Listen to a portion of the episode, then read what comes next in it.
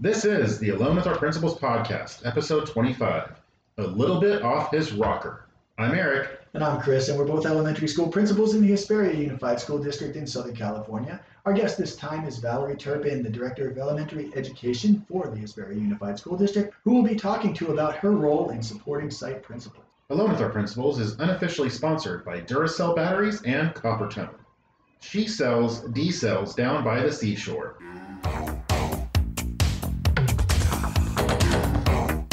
Don't mess with the bull, young man. You'll get the horns. You've got a real attitude problem, McFly. You're a slacker.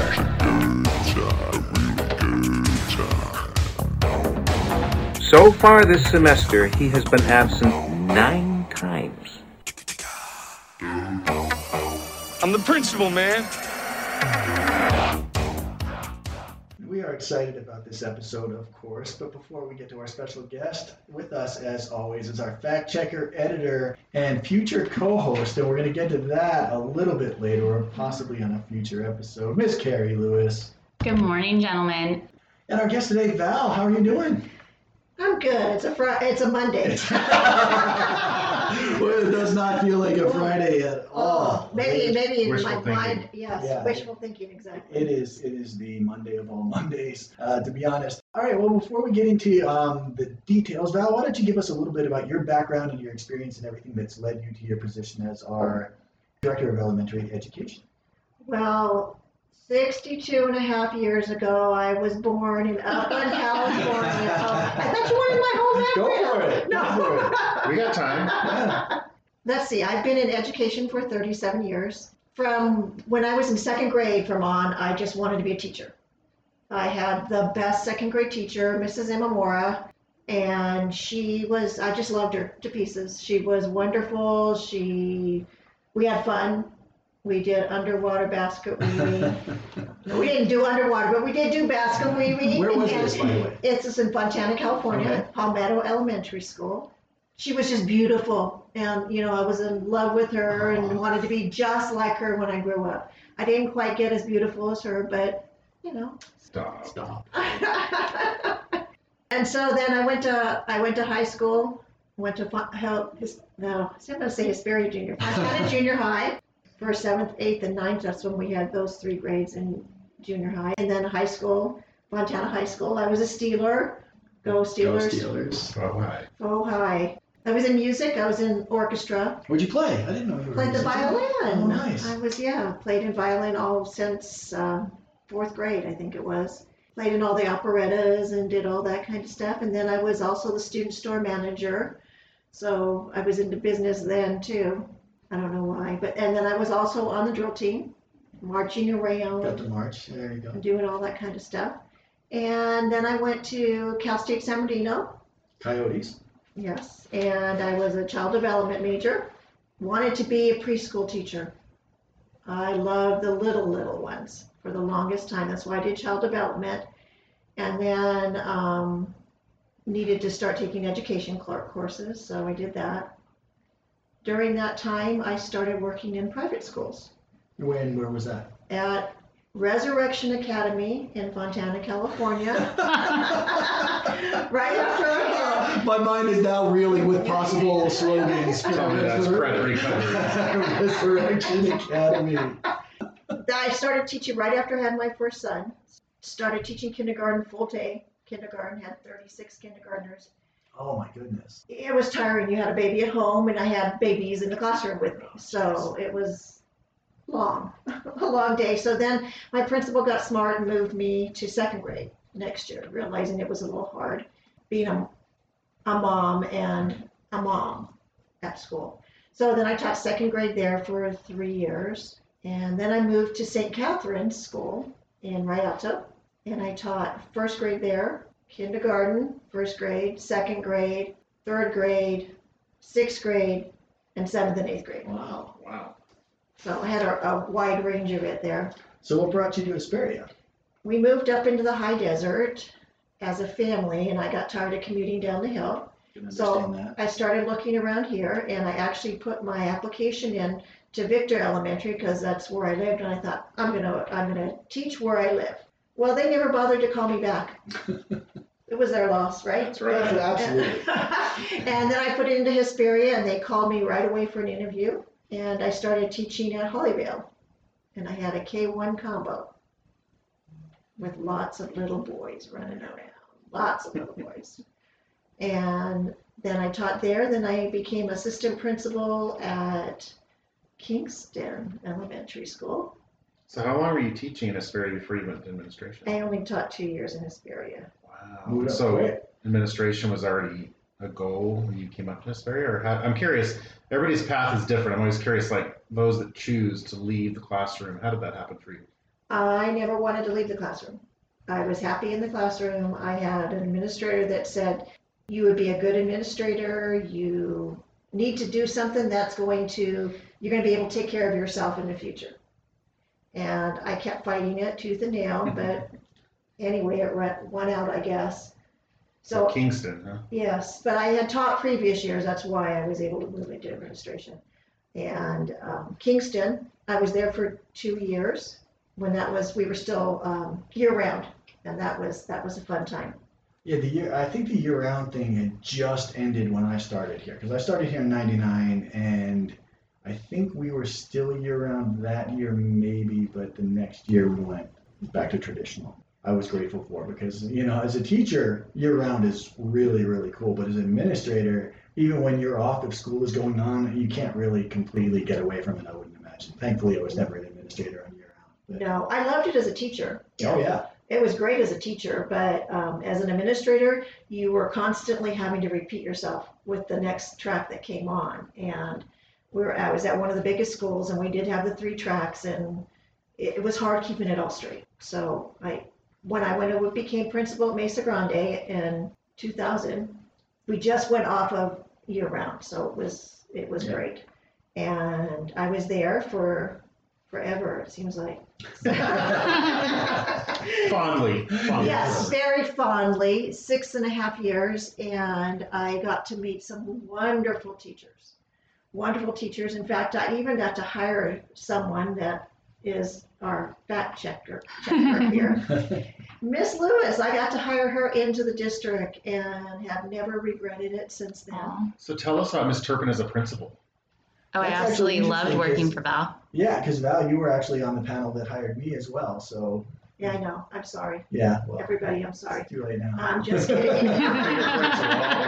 That's right. Um, and you know, it was wonderful. I wanted to stay at the school site. I didn't want to go anywhere else. That's where I was going to be, and I was going to finish my career there. Seems like there's a pattern of you taking jobs that you didn't want. I know. Assistant principal, district office.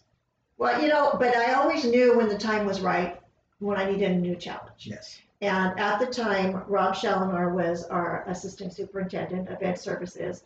And he sat down across the desk from me and said, Valerie, what do you want to do when you grow up? I said, I'm doing what I want to do. I want to stay here. I want to be with the kids. I want to be with the staff. I said, I'm perfectly happy and content here. And he said, No, you're not. I said, Yes, I am.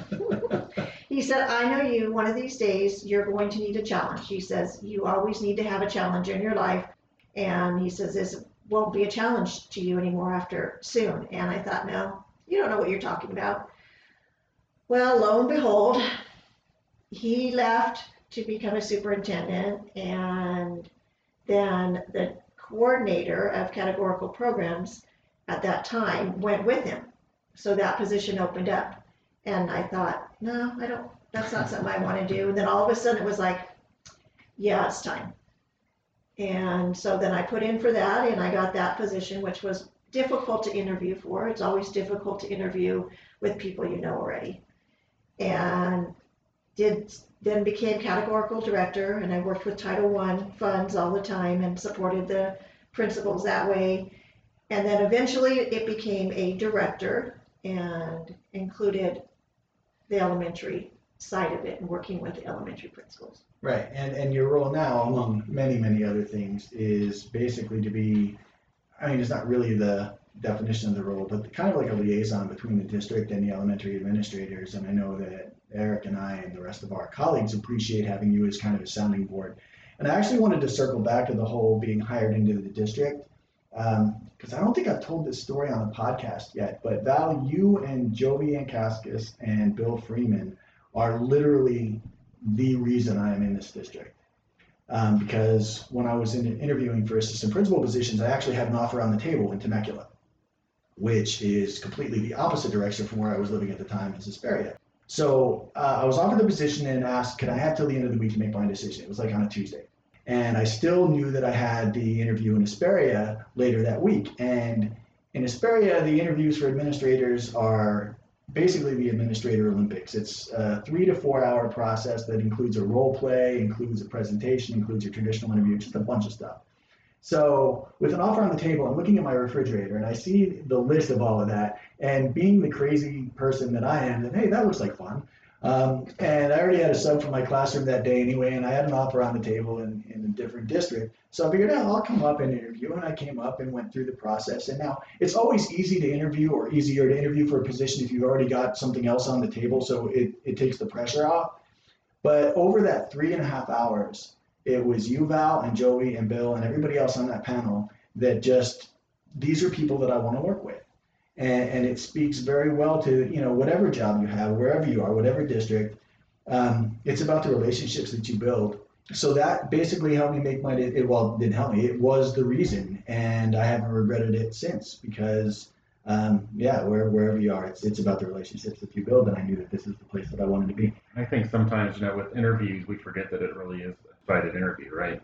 Oh yeah. Well, you know, us as the uh, the the company or the business that are looking to hire people on, uh, when you're the per- the candidate who's applying for a position and making sure that you really feel like you're going to belong, you're going to fit, you feel connected to that district or, or business or company or whatever is extremely important as well. Yeah. So all right, well that's thank you for the background. Uh, Was what- that too much? no, no, not at all, not at all. It- It's interesting to get to know because there was I didn't know all of that about the background and what led you here. So that is awesome. Can somebody get a violin in here? That would be great. Um, It just became a talent show. yeah, I haven't picked one up in a long time. Wake up and smell the coffee, Mrs. Bueller. All right, so now we'll move to this segment of our show that we call the quiz, uh, where we have three interesting questions that help us get to know you even a little bit better. So we'll start with the first one. If you could share a funny or memorable story from when you were a student in school. Okay, this one I can do real easily. It was, I was in fourth grade and we had just a real rowdy group of kids in fourth grade. We were bad. We were bad, jumping up and down on tables, throwing tables. Um, and I don't know it's really funny or it's more memorable, but we ended up chasing the teacher out of the profession. He I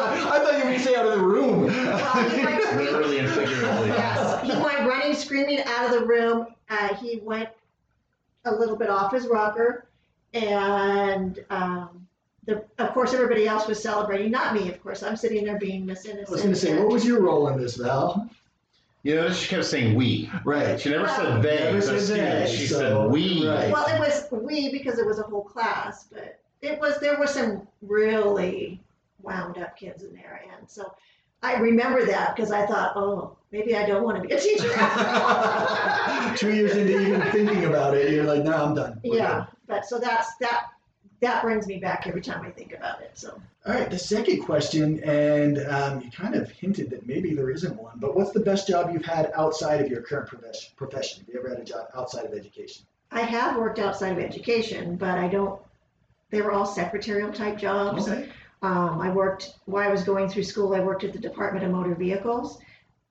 Um, Oh. I don't know if I could say that was the best job. It was the best paying job for somebody young like me, and I was one of the youngest ones in the office. There were a lot of more mature, older people in the office that were a little bit more cranky. And They had cars then? All right, that's a that's a check for you, Mr. Mr. Water. Uh, and so I would always be, I would. I gotta say, I'm sorry to interrupt, but this might be the first time we've had a guest or one of the handful of guests that's actually older than me. So this is my opportunity to make that kind of joke. Like, did you give Put that down for the fact check later. Yeah, it's not. It's yeah, actually. Um, I'm sorry. It is true. It is true. I, it is true. I am older than him, and I'm proud of my age because I don't even think I look or act 62 at times. My body may feel that way at times when I try to get up from a chair, but other than that, I don't feel like I act that way. DMV, and everybody's known to be cranky at the D- Department of Motor Vehicles. There's always long lines, it takes forever. And I would sit up there at the counter and I would be laughing and kidding with the people. And I learned how to read everything upside down because they're on the other side of the counter and I'd have to learn how to do it. I could read it upside down. And everybody would leave my window being happy, but everybody else would look at me around there like, what is she so happy about? But it's like, you know what, just make it what it is. Yeah. Talk with people. I got to talk with people and help people. So I think that's why I liked it. All right, and our last question: What movie, TV show, or music group brings back memories of your high school years? I don't know. You listened to music in high school. Yes, but I don't. I'm not one. I don't remember names of, Oh, of, of, of, of songs or groups or anything like that. And so I, I don't think I really have one. Sorry. Interesting. That's a first. Yes. On along with our principals. Sorry. My office is right across that hall. Any monkey business is ill-advised. All right. Well, that's going to take us into the main section of our podcast. We're just going to talk about uh, you and your role as director in elementary education and, and kind of help us and our listeners understand what that looks like and how you support principals. So I think uh, Chris had mentioned a few minutes ago that you certainly had a hand in him and our fact checker getting hired in this district. Um, and I know there are just a couple of many, many, many teachers, administrators, and various staff that have been hired as a result of you being in a leadership position. So one of the questions we wanted to kind of just chat about is what do you look for in a principal when you're hiring a principal? You're on an assessment center, you're looking to bring up an assistant principal. What are some of those things that you personally would look for? Oh, okay. I don't look for the person that knows all the right answers. That is not what I'm looking for. I don't want somebody that has all the right answers. I want somebody that listens, uh, I, I, and has a personality and shows that they care about kids and about working with teachers because that's the important part of being an administrator is that you're working with the teachers that are supporting those kids. And so I, like I said, you can learn the knowledge. You can get the knowledge and learn the information that you need. Of course, I don't want somebody that comes off like crazy on some of those questions too. Like, you know, well, I'll just let them do whatever they want to do. That's not it either. Common sense. I look for common sense. And again, I, I really look at personalities because I think it's important to have the right person in, in the job and somebody that will listen and somebody that will take advice, but also can give advice the right way, guiding somebody, leading somebody the right way. What's the, what is what is a potential roadblock or a problem with hiring somebody who seems to think they have all the answers? That's a good question. That's a good question. Because you mentioned, you know, I definitely don't want somebody who thinks they know it all or have all the answers or necessarily have understand everything. Um, so w- what might be wrong with that? They wouldn't be willing to listen to other people. If Yeah. they think they know it all, it's going to be their way or the highway. Mhm. They all have a tunnel vision. And um, I think it's when you're in the role of an administrator that you are able to listen to all sides. Mhm. Because just because you think you know what's right, that doesn't mean it is right. You need to be able to take what's being said to you and ponder it and, you know, maybe maybe tweak it a little bit or you can still use what you know but maybe use what they have and just make it even better. Yeah, and anything that you're going to try to implement, you can't do by yourself anyway. Yeah, So- it's a team. It's an absolute team. Yeah, and that and that's something that I've struggled with at various points in my career too. Is that you get this vision of how you want things to end up, and then you spend so much energy trying to get it there that even if you're successful, you don't have the buy-in of other people. You know, it's always better off to take the input, and if it goes somewhere different than you thought, maybe it needed to go somewhere different. And if you're not open to that, that's going to be problematic. Exactly. Sometimes that I, you know, one of the things that I've personally been trying to grow in, and, and our fact checker, my assistant principal here, has helped me with, is learning how to leverage the talents of your staff, right, and learning how to not, and that's truly a skill, identifying the strengths of the people that work with you or work for you, and how can you leverage those to for the betterment of the entire school. And sometimes that means I use the phrase of not being the smartest person in the room, which is not incredibly difficult. but um, you know, surrounding yourself by smart people and getting out of their way. Yep. Um, and you know, there's certainly power in that. And leadership, for me, has changed a lot since I became a teacher, at least in education, uh, because I do think the role of the principal has shifted pretty dynamically. We talk about this idea of leading from the middle, right? Building building the right team to get the get the school headed or the district headed in the right direction means being able to do all those things, listen to people, being willing to be wrong, being willing to build on the strengths of, of your team uh, for the betterment of the entire system. So I So, was just gonna say something, I can't remember what I was gonna say now. That's what happens when you get to be my age, you forget things easily. what's my excuse then? So Val, you know, this year it certainly has been a year unlike any others, and I, I, I know that I can probably speak for Chris and maybe a lot of our other principals that uh, I think your position as a director has become exponentially more important to us from a relational perspective.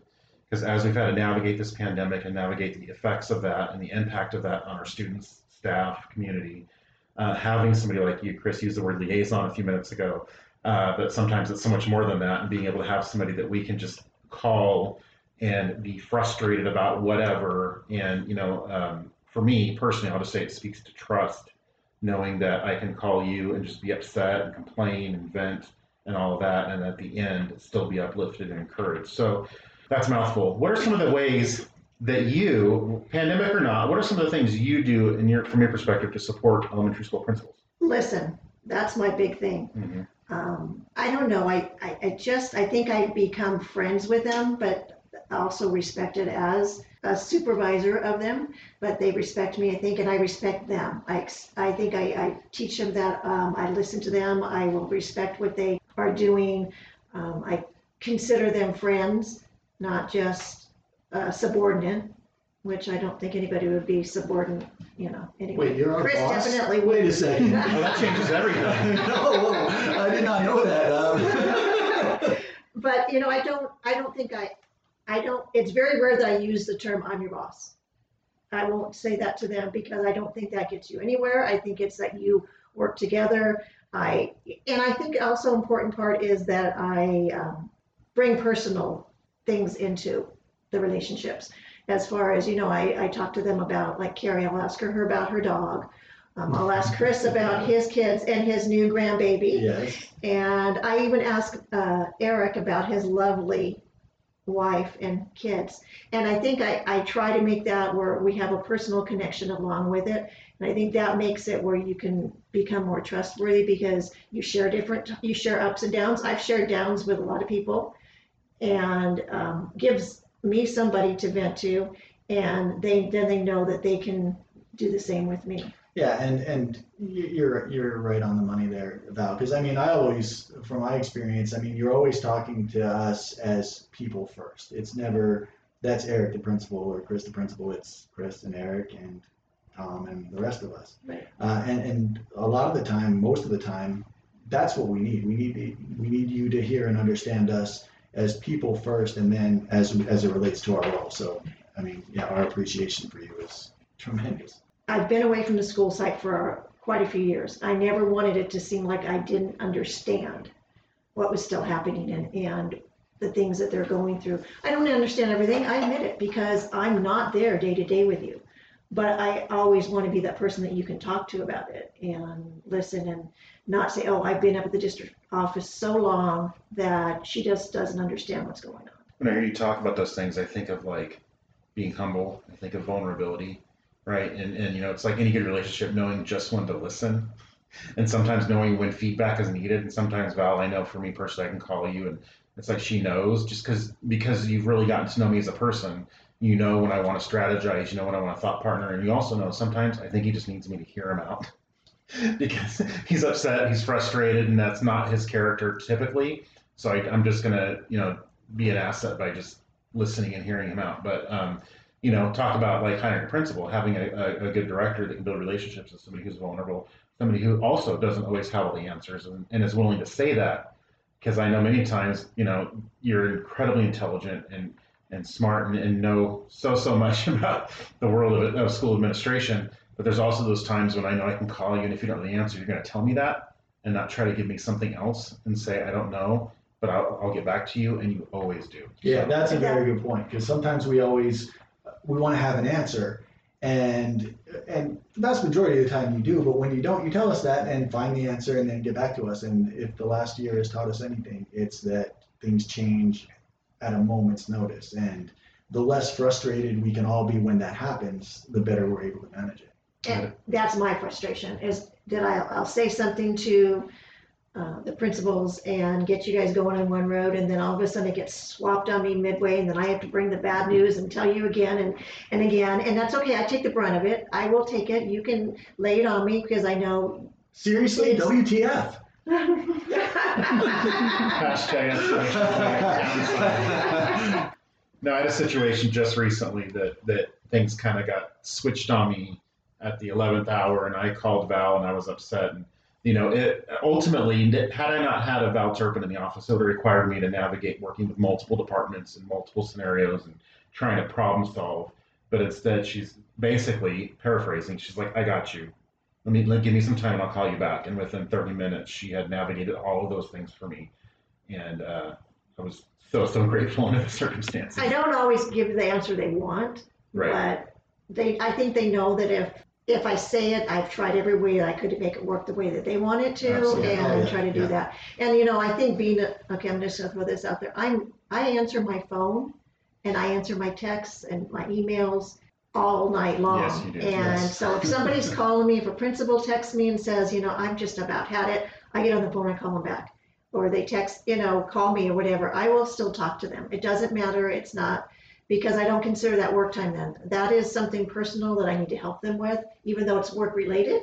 It's still something that I need to work with them as a friend Yeah. it's and get them through, first. so. So, so we're gonna put you on the spot here a little bit because you know we spend a lot of time talking about. For us, I think it's a bit of a selfish, uh, selfish on our part because the role you play as a as a, a friend, a confidant, a support for principals. That's just a tip of the iceberg in terms of what your actual responsibilities are. So the question I have for you is, what is your most favorite part of your job as a director? It's the people. It is, it's being, uh, working with all of you guys. That's what I'm gonna miss the most. Helping, supporting, and just being there with, and not feeling like a boss, but being a friend. And I don't think we've mentioned it yet. Um, Val is retiring at the end of this year, so that is another thing that makes all this bittersweet. We definitely wanted to have you on before you go, so here we are. Here I am. So now this is why someone put you on the spot. What's the least favorite part? Because we know we don't all love every aspect of everything we do. And if that answer is the name of a principal in the district, feel free. A principal in the district, Correct. feel free to just Yeah, put it out there. I'm gonna say Chris Monger, Yeah, but, well. you know, uh, it, the paperwork. I hate Yeah. feeling like I'm being a paper pusher and um, that's not what I got into education for, was just to push papers. And that's a lot of what my job is, writing some of the plans and I like to see the plans put in action, but I don't necessarily like to sit and spend the time writing them and having to tell people no. I, I, I will try to find a yes, because that's another part I don't like is say, having to say no. Because there's always good reasons why people want to do things and I hate to burst their bubbles. But sometimes there's nothing you can do when there's rules and Well, and you, and you do that very well because we've gotten no from you on, on a few occasions, but because of that approach that you take, when you tell us no, and I guess I can speak for myself, um, we know that you've you've researched it, you've tried to you've tried to do what we can, and so if you can't, it's like it's never like, well, I should tell us no. It's like, all right, there's that trust, like Eric alluded to before. Um, we know that you've done everything you can, so it makes it a little bit easier to take when we don't get our way. If Val says, well, I talked to personnel and this is what I've learned, or I talked to business services, this is what I've learned, at no point do I feel compelled to go and call personnel business services because I know she's a person of integrity she's done what she said. And so I know the answer I got is the answer I got. Well, thank you. So This is what I'm gonna miss. Yeah. So, you know, uh, Ms. Turpin, you know, I, we, we uh, have an affinity in this podcast for all things 80s pop culture movies. And so I'm sure you've done your homework and research preparing for this. And you, you're very familiar with Mr. Ed Rooney, the principal in Ferris Bueller's Day Off, right? Yes. So imagine Mr. Rooney is as a principal under your care. Caring for Mr. Rooney, uh, what might that look like? What might a coaching session with Mr. Rooney look like to help him grow as, as a school leader? What in the world are you thinking being a principal? Fair enough. Now, to be fair to Mr. Rooney here, because I tend to be the Rooney apologist on the show. Eric is merciless towards towards Ed, but I kind of he he went overboard, granted, but he really was trying to build the culture because he says himself, we can't have 1,500 Ferris Bueller disciples running around these hallways. It's true, you can't. So you have to make an example at some point. Now, yes, he went too far by crawling through Ferris's dog door he went too far. Breaking and entering, I would not recommend to anybody. But still, But there would have been a better way to deal with Ferris. And that's what I think he would need to learn is how to connect with Ferris on his level so he could get him on his side. And then he could turn around and use Ferris as an example, a better example. what are some ideas for that? I, I haven't thought about that approach before. How So, could you know, I? yeah, I'm thinking about from the perspective of we know that good leaders can ask the right questions, right, to move the work forward. So I'm trying to think of some questions. You know, Mr. Rooney comes back from uh, you know Ferris's house and he's covered in mud, he's missing his shoe, and he's bloodied his lip, and he's sitting in your office, and you know, I'm just picturing that meeting. so here's Val, here's Mr. Rooney, and uh, so what what might you ask Mr. Rooney to get him to reflect on his poor decision making skills? Mr. Rooney, what what do you think you could have done different in that situation? What was wrong with crawling through the doggy door? What was wrong with the you know, and you get all muddy and everything like that? What would be a better way to handle that? What could you have done before it got to that point that you had to do that? So he has to come up with the, own- his own answers. Yeah. That's that's what that's what makes a, a, a good leader is you Right. get them to come up with, and then you can give them suggestions and make it seem like it's their suggestion. You know, you can guide them to the right answer. Uh, because if you just give them the answer, they're not going to listen to you either. So you've got to, you got to work with them. You got to, you got to. He would have had to have come up with it. It's it's hard to take the moral high ground when when you're covered in mud. I've always said that. I think that's, I think that's the way I would handle them. I, you know, I, that's just the way I, I, I think I handle a lot of those situations when I try to coach. Is like I'm not telling them what to do, but just where do you think you could have done different or what things like that. How's that working for you?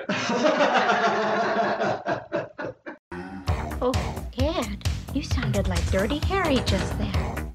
All right, so that brings us to uh, the next portion of our podcast. We have an extra credit question for you. So far, you're doing tremendous. You don't really need the extra credit, but we're going to roll with it anyway because it always ends up being uh, a lot of fun. And so the question is, I'm actually going to put this one on Chris first. I'm going to let him go because he always has some interesting uh, dynamic responses to these. But the one we got for you today is which classic TV character would make the best elementary school principal? Chris, what do you got for us? I loved thinking about this, and if you've been listening to our podcast for a while, or those of you that know me, probably have an idea where I'm going to go with this, and I'm going somewhere completely different than what you probably uh, expect. I thought of all the things that an elementary school principal needs to have all the skills working with kids, being able to be entertaining, being able to be organized, working with an assistant principal, all of those things. And there's one character in TV history, and we have to go back to the 70s for this one, that I think would be amazing, and that is Shirley Partridge from the Partridge family, the oh, mom from the Partridge family. Because you think about it, she's got a bunch of kids with different personalities. She's got Chris and Tracy, who are kind of quiet and low key. She's got Danny, who's just a, a whack job. She's got Keith and Laurie, who are the teenagers. There's a lot of different personalities there. She's got Reuben Kincaid, the manager, who is basically her assistant principal. Um, he's creative, but he's a little bit eh, not all there all the time, so she has to keep him under control. And she can sing. She's organized tour schedules. She's organized family schedules. She has uh, a lot of things going on at any one time. She's an amazing multitasker, and I think Shirley Partridge would be an amazing. And she's got a school bus. So, what more could you possibly ask than Principal Partridge? You know, I appreciate the depth that you always go into to paint these pictures. Having never seen a single episode of The Partridge Family. Are you kidding me? Really? Now I born in feel the old. 70s. Jeez. I feel really old. I was born in the Hello world, 70s. there's a song that we're singing. Come on, get- I know the song. All right, well, there you go. You got I'm it. familiar with The Partridge Family. I think I love you, so what am I so afraid of? Anyway. Do you know who they are, Carrie? I was born in the 70s, and the answer is yes. All right, well, there you go. What about you, Eric? you Who do should have? know. Reruns. So you said yours, yours was going to go off off base a little, but I thought you know uh, um, a wholesome mom from a '70s sitcom is not that far a bit far off base as I'm going to go. Okay. But uh, you know, more recently, uh, you said classic. I think this will end up being a classic, but I'm thinking of Ozark. Val, have you Ozark? Tremendous Oh, Netflix great show. It's phenomenal. And so one of the lead characters in there is Marty Byrde, and uh, morally and ethically, you would never want Marty Byrde as your school principal. However, he is extremely intelligent. Uh, he's organized. He's good with money. yeah.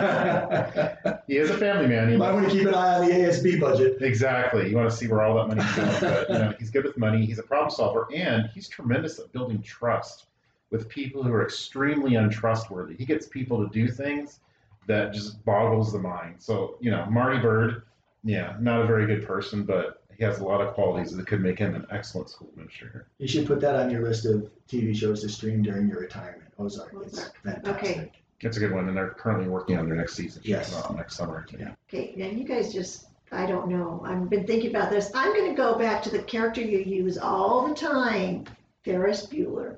Oh my goodness. Oh, I like it. Yeah. You know, because he knows all the ins and outs of things. he understands those workings. He knows how to be manipulative in maybe not the right way. Maybe not the right way. I'm seeing that as permission right now. Um, I could just see him because he, he knows what kids think. Nobody could pull one over on him, Nobody could could they? pull 'Cause it he's done over on him because he's done it all.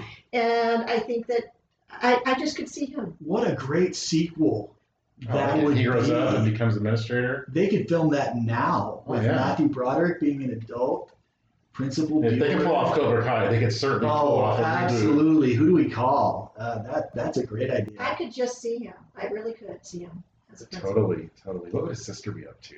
He's Oh, anything. You know, and Rooney could be like the superintendent. hmm And they would still be butting heads. Oh yeah, of course. Oh my goodness. He'd be calling the school to check and see if Ferris is in his office or not. He's taken nine personal necessity days. Nine. Nine times. no, no, he only says one there. Got to bring back the secretary. Oh, that's great. Grace. Ferris still has a secretary. Her name was Grace. Yes. Righteous dude. Well, thank you, Val. This was an awful lot of fun. See, that wasn't so bad, was it? No, because you guys, I love you guys, so it's nice to Oh, talk we to love you. you too. I just don't like having to come up with answers off the top of my head because it doesn't work. But You just talking very to you like that, you know, is fun. You did great. Well, thank you for being here. Thank you for inviting me. Thank me. you. Love you, Val. Love you too. That's the fact, Jack! All right, and that brings us to our fact check. What do you got for us, Carrie? I have two for you. So I am curious about because I've not watched Ozark. I think is it on Netflix? It is on Netflix, yes. Did you make that face? Were you upset with me that I haven't watched it? Well, you should watch it. You should watch it. I have not watched it, so I was hoping that you might be able to tell me more. Sure. So uh, Ozark is a series. It is classified as a crime drama thriller. So Principal? Did you say he would be a good principal? Yeah, Did you yeah. just say crime? yes, Yes. it did. okay. Crime drama thriller. I believe there are three seasons so far. Season four is in production as we speak. It was shut down during during the pandemic. But basically, it's about a financial advisor who drags his family from Chicago to the Missouri Ozarks, where he must launder money to appease a Oh. drug boss. Is this the principal? The this is for launderer? IMDb.com. Yes. yes. Hmm, Yeah. So it's not just about keeping things clean. It's about skills. Oh no. Yeah. I'm still afraid. He's a financial wizard. He is. He's great with money. So model model myself after him is what we're saying. Watch it, learn from it, I'm become saying he him. has certain character traits that would serve him well in a leadership role. Awesome. And I'm all things considered, he's a pretty low key, reasonable. He's played by Jason Bateman. Very And, innocent. amazing actor. I like him very much. Yeah. Yeah. He's good. All right, I'll check it out. Thank you so much. And then our last one is I do not know anything about this, but all three of you seem to know a lot about seriously WTF. Hashtag, I think you said something else. So tell me that story. Yeah, that's that's kind of an inside joke on our elementary principals um, group chat. Um, we, we were given a last minute change uh, a few weeks ago, and it was just a really stressful time for all of us. And, and one of the principals, who shall remain nameless, thought he or she was texting a couple of friends, but he or she actually was putting it into the group chat, and just it was seriously WTF with like three exclamation points. Um, which we True all, story. yeah. So who we- was in the chat? all elementary principals, which it could have been worse because we all basically felt the same way, um, but we didn't say it so explicitly. So, uh, you know, and, and the the thing is, Eric, you're one of my side chat friends, Sure. uh, so I, I can't say I haven't made that same mistake.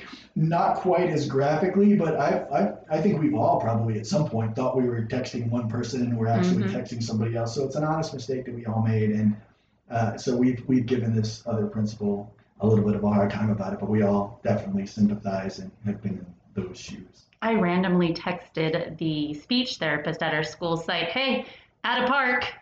she texted back, well, that's awesome. And then I realized that's kind of a weird response. And I looked to see, oh, speech therapist. She didn't need to know I was going to a park with my dog.